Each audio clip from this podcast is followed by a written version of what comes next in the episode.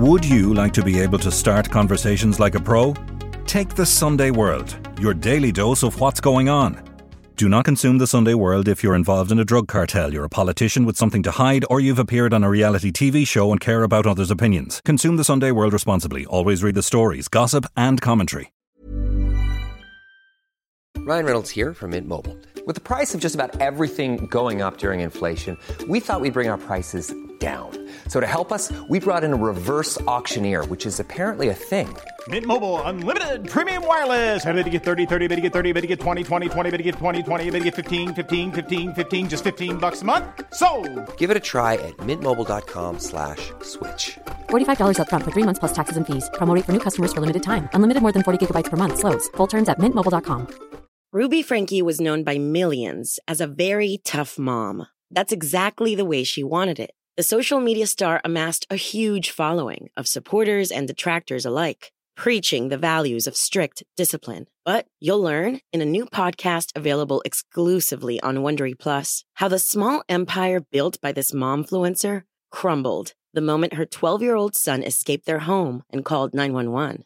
Wondery and Law and Crime bring you the new podcast, The Rise and Fall of Ruby Franke, which explores the allegations of starvation, torture, and emotional abuse leveled against Franke and her business partner, Jody Hildebrandt. Learn about the family's path to stardom, the depravity investigators uncovered inside the home, and hear in depth analysis of the ongoing criminal trial. Listen to the rise and fall of Ruby Franke exclusively and ad free on Wondery Plus. Join Wondery Plus in the Wondery app or on Apple Podcasts.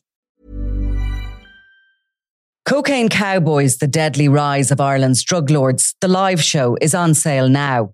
We're on the road on February 10th at the Lime Tree Theatre in Limerick, February 15th in Cork's Everyman Theatre, and on Sunday 18th, we're back at Dublin's Three Olympia. April takes us to Galway's Town Hall Theatre, Killarney's INEC, and Belfast's Waterfront Studios. Check mcd.ie or venue for ticket sales. The Kinahans were never linked to his murder, but I suppose you could say the wider super cartel was quickly blamed for, for his shooting. It made a lot of headlines at the time, partly because he was shot in a UK registered Bentley, and there was very dramatic pictures of the aftermath.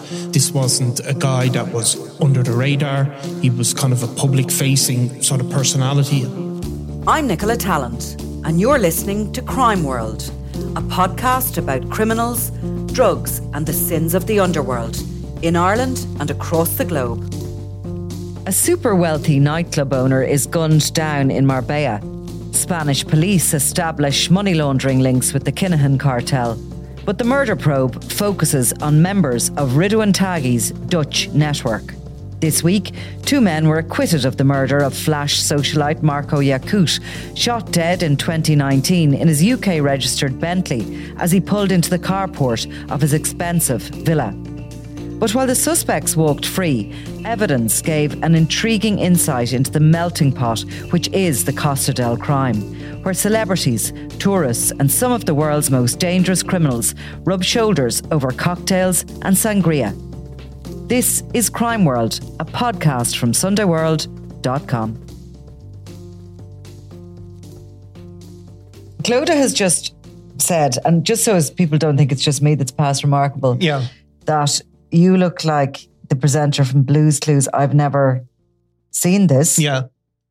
Um, I presume he looks like George Clooney, as I said to her. I just presume that's a, that's the only him or or what's it, Tom Hardy, some some mix. no, he doesn't look like George Clooney. Kevin For- Duala, for anybody who wants to to Google him, yeah, D U A L A. yeah, Um, I'm not sure about that, Clodagh. If he looks like him, I can totally get that they have the same jumper on. And there seems to be other presenters as well. that looks like Robbie Farrell yeah. It does. It does. And the little hat. Again, Anyway. this again this doesn't work as well for the, the vast majority of people who listen to now it. because who she's to it on- usually not as past remarkable as No. I am. Anyway, Marco Yakut any hopes that his family and friends had maybe that there would be some justice brought against his killers were dashed this week when two men were acquitted of his murder. Uh, Yaqut was shot dead in Spain. Are we talking 2019? I'm just trying to remember. Yeah, it was January uh, the 20th, 2019. Yeah. Um, he would have been fair, I think, to call him a kind of a playboy uh, figure in, in Puerto Banús, which of course is a particularly wealthy bit of Spain. Um, certainly, even more so, I think back then, where there was a big, uh, he he would have been the owner of nightclubs. I think a, Mm. A, a lap dancing bar, very public figure, kind of a socialite kind of guy. Um, but there was obviously all these links to the underworld, and he seems to have served a purpose as as maybe a money launderer on that on that in in Port of Banús for So there was a kind of a blast of shootings down around Banús, down around the Costa around that time, um, which isn't actually very frequent. No. You know what I mean? A lot of the violence isn't played out there because, in similar fashion to Dubai, the criminals that like to hang around in those spots uh, would know that you're better off not bringing the heat of the police on you. And in a way, there's a, a belief that their sort of activities are accepted as long as the violence doesn't play out on the streets and you know scare off the tourists basically. But there was a kind of a um, a, a number of shootings down around there and at the time it was being blamed on the Dutch Moroccans which of course was the gang headed up by Ridouan Taghi who was still at that point on the run because he wasn't picked up in Dubai until the end of that year. Um, and very capable of ordering uh, murders and uh, is currently before the courts in the Netherlands for that very activity. But Yakut, when the shooting happened, kind of unusually it filtered back here very quickly because um, I was told, I remember distinctly being told at the time that he was a friend of Daniel Kinahan. I was told he was sort of laundering money for him. Now, Porto Banús remains one of the the richest parts of that area of Spain. It is like a port. It's a little bit of a kind of a mini Monaco. Yeah. And it has always been and it sort of attracts the legitimate wealth and illegitimate wealth.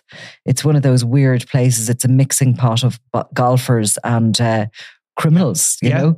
And of course, our own Kinahan organization once ran the port.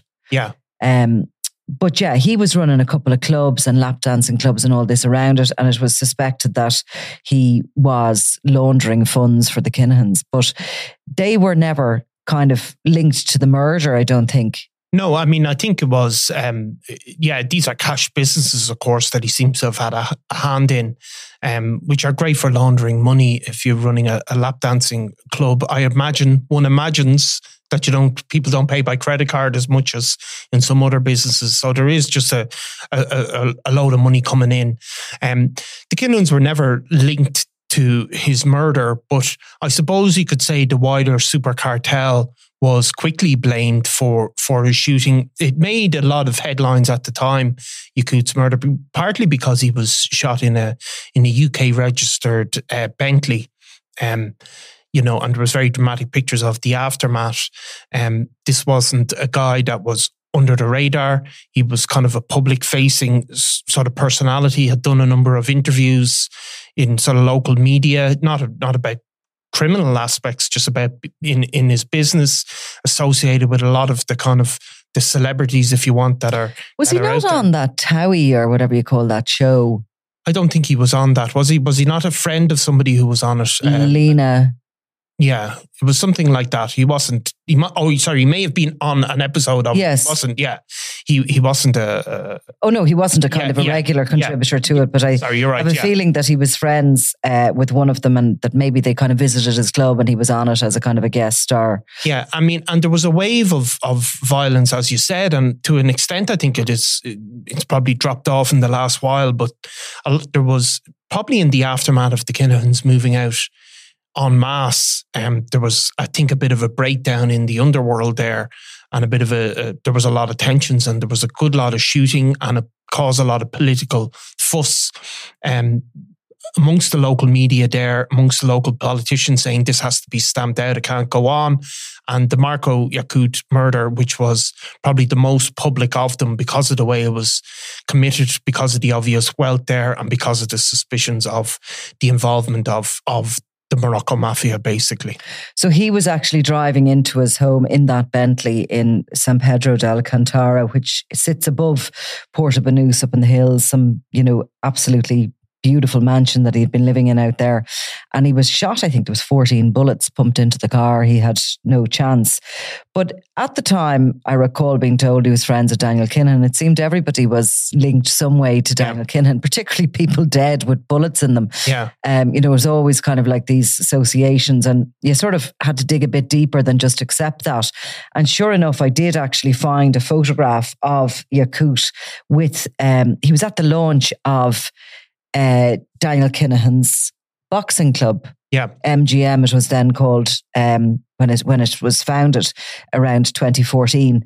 And he was basically at this sort of star-studded launch of it, and he was photographed with Matthew Macklin, um, and Frank Warren, and the promoter Frank Maloney, who would later become Kellie Maloney. Yeah, yeah. Do you want to explain that?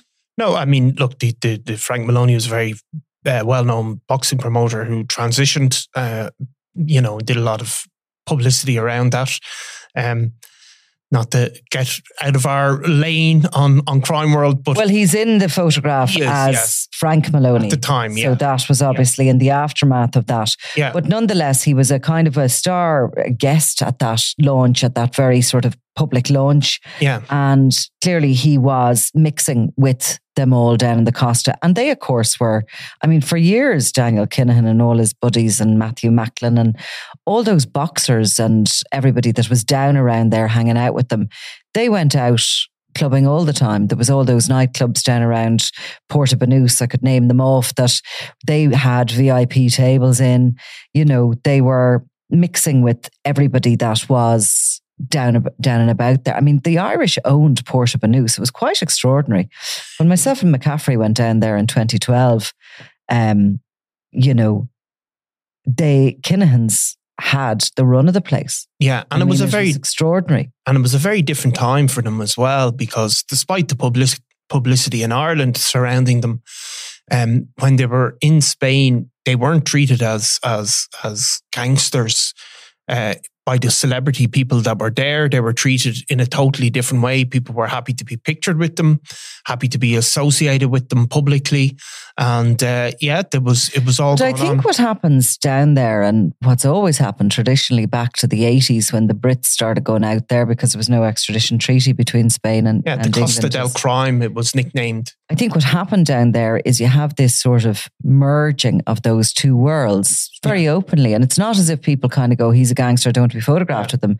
I think it's all sort of pretty open and they do know who everybody is and they're all sort of just mixing around in the same circles. They are, they've money. Yeah. And I mean, in the same way as you know, a lot of kind of wealthy tourists from Ireland would go and visit that part of the world and holiday in Porta Banús.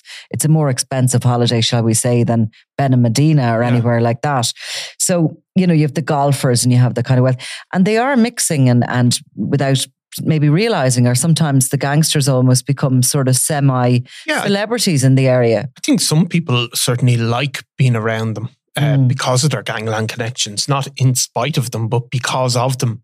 And then you had this other sort of crew of people that ended up there, these kind of dodgy financier types, didn't yeah. you, as well, who, yeah. who also seemed to merge and, and end up in in Porta Banús and ultimately probably ended up in Dubai as well. In the, uh, at a certain point, these guys who are kind of fraudsters, really, who are you know one foot in in regular business and one foot out of it, and they seem to all mix in there as well about the movements of money. And I suppose uh, you know Yakut was somebody along those lines that he he he was he was trying to have a foot in both camps. Um, he certainly seemed to have had long term connections with with the Dutch Moroccan uh, gangs. Uh, you know, we believe that he was related to some of the, the the figures there, and rather than being maybe involved directly in the drugs business, he seems to be involved in in in in the cleaning of money, or certainly that's the suspicion. Certainly through some of the the operations, maybe he was running down there. You know, Banús is a particular place. It is a little bit like I mentioned Monaco, um, and perhaps Saint Tropez a little bit. Yeah, it's the place where these people go to peacock. Yeah. I yeah. mean, literally. So there's a, a port ticket you can buy every year, which means that you're able to come in and cruise. I mean, you wouldn't really want to be driving no. a car in there because it's literally a little port with little narrow streets, and a lot of the restaurants and the bars are along the port, and then you have the clubs at the back in the back streets. But it's busy, busy. Um, but the only reason that most people would bring their cars in there is to show them off. So you have like these convertible Bentleys. You can sit and watch this wealth going past you for hours on end, just in total fascination. You have the yachts where people pull in and they pay expensive berthing fees there in the harbour. Some of the yachts never move. They're just there so as they can go on and party and, mm. um, you know, show off again. You see an awful lot of uh, very burly looking, sort of almost Eastern European types. Yeah. Uh, tattooed from head to toe and uh, obviously working out with these very sort of uh, dramatic looking females on their arm. And yeah, it's ju- it's really, I mean, you can just watch the world go by, but you're not in Banús to hide. No. You're there to show off. Yeah. And that's what all these people do. And of course, Tibu nightclub is the one where the, you know, the celebrities and the tourists party, but um, unknown to them, sometimes they're also partying with some of the biggest gangsters of Europe. And certainly that would have been a regular haunt for the Kinahan crew, who had the and opened this gym. We talk about the MGM, which later became MTK, which later kind of rolled into causing problems for Kinahan just before the sanctions. But uh, that gym was uh, uh literally direct, directly opposite the Tibu nightclub yeah. where it was. Um, and of course, it's interesting. Again, we talk about connections that Yakut uh, was friendly or was he in business with um, Richard Cashman, yeah. who was the former business partner. I think he was he was friendly with him. Basically, I think he used to knock around with him. Um, and Richard Cashman was the business partner of John Goldfinger Palmer, the famous gangster who yeah. made hundreds of millions out of timeshare fraud in Tenerife. Cashman, sorry, Goldfinger Palmer was murdered in 2015 in the UK. His business partner, Richard Cashman, washed up in Dubai yeah. and was a guest at Daniel Kinahan's wedding. Daniel Kinahan, yeah, Daniel Kinahan's very famous wedding now at this stage. Uh, and Cashman was there. I think he was one of the few people who actually put a couple of pictures on social media of of the cake. I think, yeah. rather than uh, photographed his wife. Yeah, um, but Goldfinger Palmer uh, was I suppose, a very much a veteran criminal, wasn't he? He'd been involved in with some of the gangs involved some in some of those really big heists um, uh, back in the eighties and nineties. He'd come from that tradition, and then he'd gone and moved. He's one of the first generation to move to Spain, and he'd become involved in um, in uh, timeshare fraud. Really, wasn't it? Uh, mm-hmm. Where he was buying, you'd buy a share in an apartment in Spain but he seemed to have just got greedy and defrauded a load of people. But so he he was kind of uh, I suppose he's something like um, a, a, John Gilligan or a Martin Cahill, isn't he? In, in, the English gangland, like as in one of those veterans who really made it to the top and became so well known in the British media. Um, but amazingly, he was he was shot dead in 2015. I mean, it is an incredible story, really, what happened to him. In that he was shot uh, from a distance uh, the police believe from a, a, a an adjoining property. Um, he he collapsed. I think he was uh, cutting his grass, was he? And he was he was found dead, and somehow they presumed he'd had a heart attack, wasn't it? Um, um, so it they was buried him. did they bury him or they, they did bury him? Yeah. So it seems to have been uh, like a, a, sniper shot. So it wasn't a, a, shot to the head from a handgun that, that the obvious, there's obvious damage. He was a big man, wasn't he? It was a very neat little assassination. Is yes. that what you're going to say? Yes, it was, it was sort of a sniper bullet without loads of, I yeah. don't know. I mean, but it's still, you know, if that's an explanation for how it was missed, it, it does seem quite bizarre. Uh, he was a big guy, kind of maybe. So I don't know. But either way. 64 at the time. Yeah. And, uh, He was shot six times actually, Was it? and the the sorry, did, they didn't actually bury him. Yeah. No, that's a, a slight reach of Yeah. exaggeration by by myself. He was shot actually, and they only discovered that during post mortem. So they Yeah. had moved the body and they hadn't So it realised. was- I think it he was 48 hours or tw- Mm. something like Yeah. that before they realized he'd been shot. I mean, it's still an incredible story anyway. Um, so it was one of the great, it was a sort of a great mystery, wasn't it? Who Yeah. shot him now? He'd fallen out with a lot of people during his life. I mean, he'd sort of fallen out with everybody at some stage, including some of the the, the, the most infamous uh, gangland figures in, in the UK. I suppose to ground him as, you know, how significant he is because he's way above anybody that we could ever describe him as. But he was believed to have been involved in the Brink's-Mat robbery. Exactly. And uh, he was involved with Brian Robinson and Mickey McAvoy. And I mean, they were the biggest gangsters that Britain pretty much had ever seen. I mean, I think Um, Goldfinger was meant to have been rather than actually involved in the heist, but involved in the uh, selling all or moving the money in the aftermath, Yeah. basically. Uh, and wasn't he caught with with some of the uh, some Some of the gold. incriminating evidence? Yeah, He anyway, and the I mean that was one thing that he was involved in that, and then the the, the timeshare. I mean, I have a book at home about him. I must give it to you. Actually, it's really fascinating how he set up the timeshares and how he, um, you know, he ran that scam. Timeshare in itself is a fascinating Yeah. thing when you think about it. Yeah. You know, tourists were kind of like doorstepped on the streets and brought in, and they were convinced that they needed to buy Yeah. Three weeks in the same apartment in Yeah. the same Yeah. area for the rest of their lives. I mean, it was some sort of a. I mean, I mean, it, look, it goes on. I mean, it's still a big, big business in in in the US, uh, but it's selling timeshare. yeah in, in Florida. I I, mean, it could would just be a big never understand what is the point of it. Well, I suppose it's that you get these guaranteed three weeks holidays, and then you have a sort of an asset. them. In a hotel. well, you have this asset. So look, it it appealed to a certain amount of people, but so he he ran it, and it started to go wrong, and people started to come looking for the money. And of course, what happened then is he would set the heavies on them as well because he had that those gangland connections. Um, but obviously, in the aftermath of his death, and because I think he'd fallen out with so many people, it was unclear about who wanted him dead. But amazingly, uh, in a couple of years on, intelligence was revealed, I think, during a court case in the UK, who one of the suspects was. And again, if you talk about everything being connected, let's have the big reveal. Imre Arakas. Imre Arakas um, was who obviously My favorite hitman, and I don't mean that in that I like him. I just Yeah. think what a story, what an incredible character.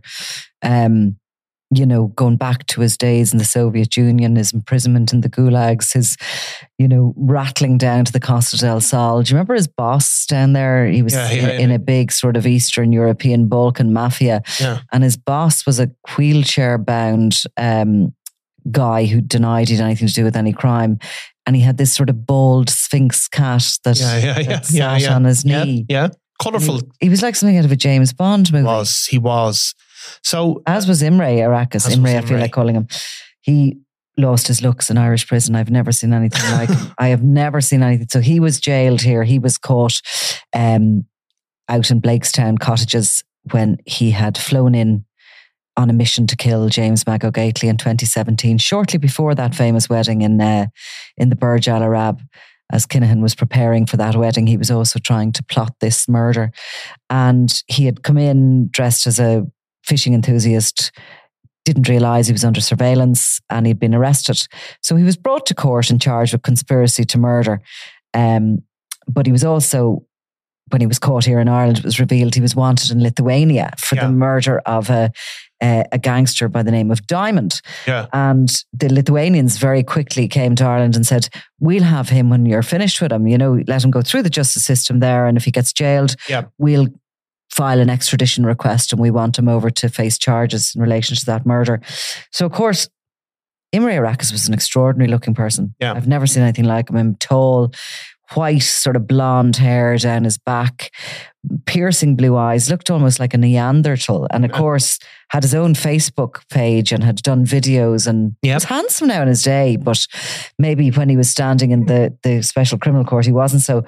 But the next vision we had of him after a few years in Portlaoise prison, despite telling his local media back in Estonia that, you know, it was really a walk in the park and the food was really good, um, he did look like a man who'd aged about 50 years, didn't Yeah, he? He did. He did. Where did that image come from of him Um, giving the video testimony to Lithuania? It came from the Lithuanian courts, who he obviously gave video testimony from from the Irish prisons, who would Yeah. never allow you to capture any images of that. I mean, you never see images of that type in No. in the Irish media, but the Lithuanian media just took a picture of him uh, as he So it was up just one still as opposed to the video. It was just one uh, number of stills, yeah. So, and they obviously they had pic- they took pictures within the courts of, Yeah. of the and all of that. So it's obviously just allowed over there. Just a different anyway. He he had disimproved, I thought, Yeah, like the good food and all the rest of it. yeah. Well, a slight aside. We slight aside on his, his, his segued into that into a little looks. bit. Um, But in in the aftermath of that of that uh, accusation, at, which it was at the time, um, that he was involved in this murder in Lithuania, which also had a, a bizarre link in that it was a Lithu- uh, Lithuanian pop star was gone out with the murdered guy, which made it huge news again in that country. But in the aftermath, um, as part of the the the Goldfinger investigation, it emerged um, that Imre Arakas had also been. Uh, it was believed he was in the area at the time when Goldfinger was shot dead, and he became a suspect, never being charged, obviously, but there was various bits of intelligence to link him to that. Um, not enough, obviously, to to to, to prosecute him, but enough to certainly uh, see him as a suspect. And, you know, Yeah. he was working at that time for gangs, including the Kinahans, including the Mocro Mafia down on the Costa in Marbella. He was a hitman for hire. He also, uh, and, and his, his MO, his modus operandi was to get up close and personal with his Yeah. victims. So he liked being, you know, getting them into his sights. He liked stalking them for a long time. He's a creepy character. Like, yeah, he almost would like to brush past them. And, you know, um, Yeah, when he was arrested for the Lithuanian murder, I don't know if you remember the amazing pictures of his masks. He had a, a Oh, series yeah. of masks and stuff like that. Obviously, the, the Lithuania case, one of the defenses he made, in Arakas, was that he hadn't, he didn't know this guy who was shot dead. He'd no animosity. He'd never met him. He'd no motive to kill him. But that is what obviously the this, the the prosecution's case was that Arakas was a specialist hitman for hire, and he was hired to kill these high profile people. And obviously, then the murder of of of Goldfinger would fit that sort of pattern, I suppose. In that there was nobody saying Arakas had had a falling out with him directly, but it certainly seems to be a suggestion that he would have been the type of person that you would have turned to if you wanted to carry out a high profile hit of this type. So, of course, in the weeks leading up to his death, Palmer and 10 others, including Richard Cashman, were all due to stand trial over sort of real estate fraud in Tenerife. Yeah. And there was speculation at the time that Palmer was seeking a deal with the prosecutors. Um, of course, then he shows up in Dubai Yeah. with, with Kinahan, and the story becomes even more interesting. But um, as far as I know, he was never brought back, Cashman. He had moved from Spain to Dubai after the UK police quizzed him in connection with the murder of his former boss, but he never kind of had to come back to face trial in relation to any of the fraud uh, in Tenerife. Or he's obviously, look, I mean, we talk about the Kinahans Yeah. trying to get them back. What ha- chance have Tenerife got? Well, very, I mean, very little, uh, Yeah. you know. And I mean, I think it was even suggested uh, at the time that there was uh, also unproven intelligence to link James Quinn um, to the to the, the Goldfinger murder, and there was a, a, at least it was reported at the time that he could have been. Uh, he was also in the a person of interest in that investigation, along with Arakas. Yeah. So anyway, all these people surrounded um, Yakut and Marco Yakut and, and, you know, surrounded him in social circles. They were friends and all the rest of it. And obviously so much has gone on there. Um, there's almost an encyclopedia in it, really, when you Yeah. think about what happened in the Costa over those few years and then onwards to Dubai. But nonetheless, the cops on the Costa have been investigating Yakut's murder, and they did put two men on trial, but they were acquitted. Yeah, I mean, they, they, the, the reports uh, don't name them uh, fully, but they're named as Badr K and Omar C. Um, they're described as uh, um, being from the Netherlands and, and links to the Mocro Mafia.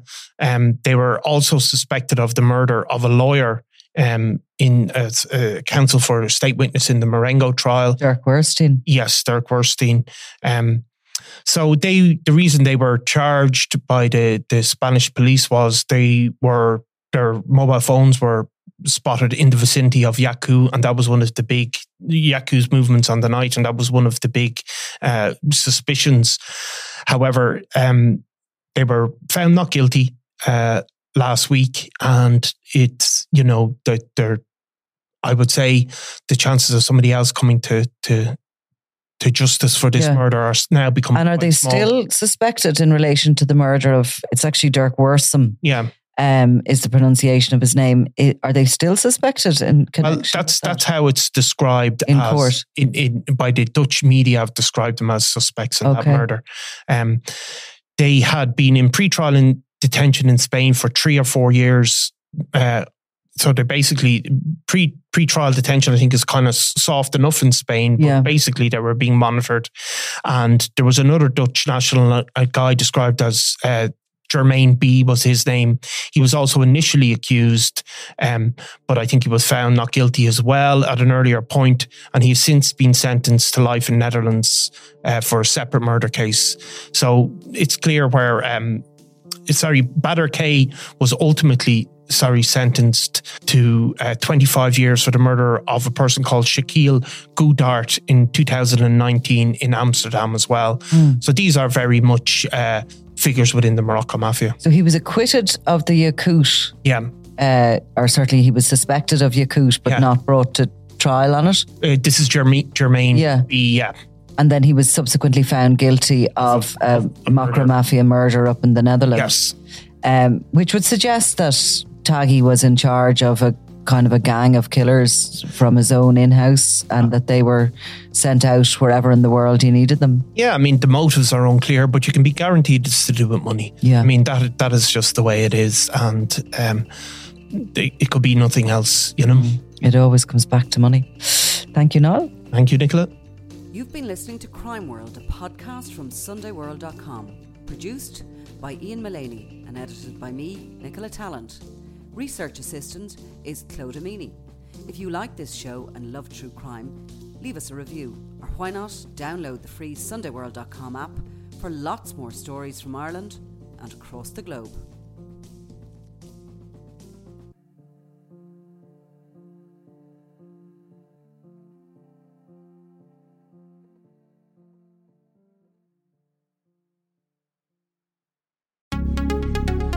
Would you like to be able to start conversations like a pro?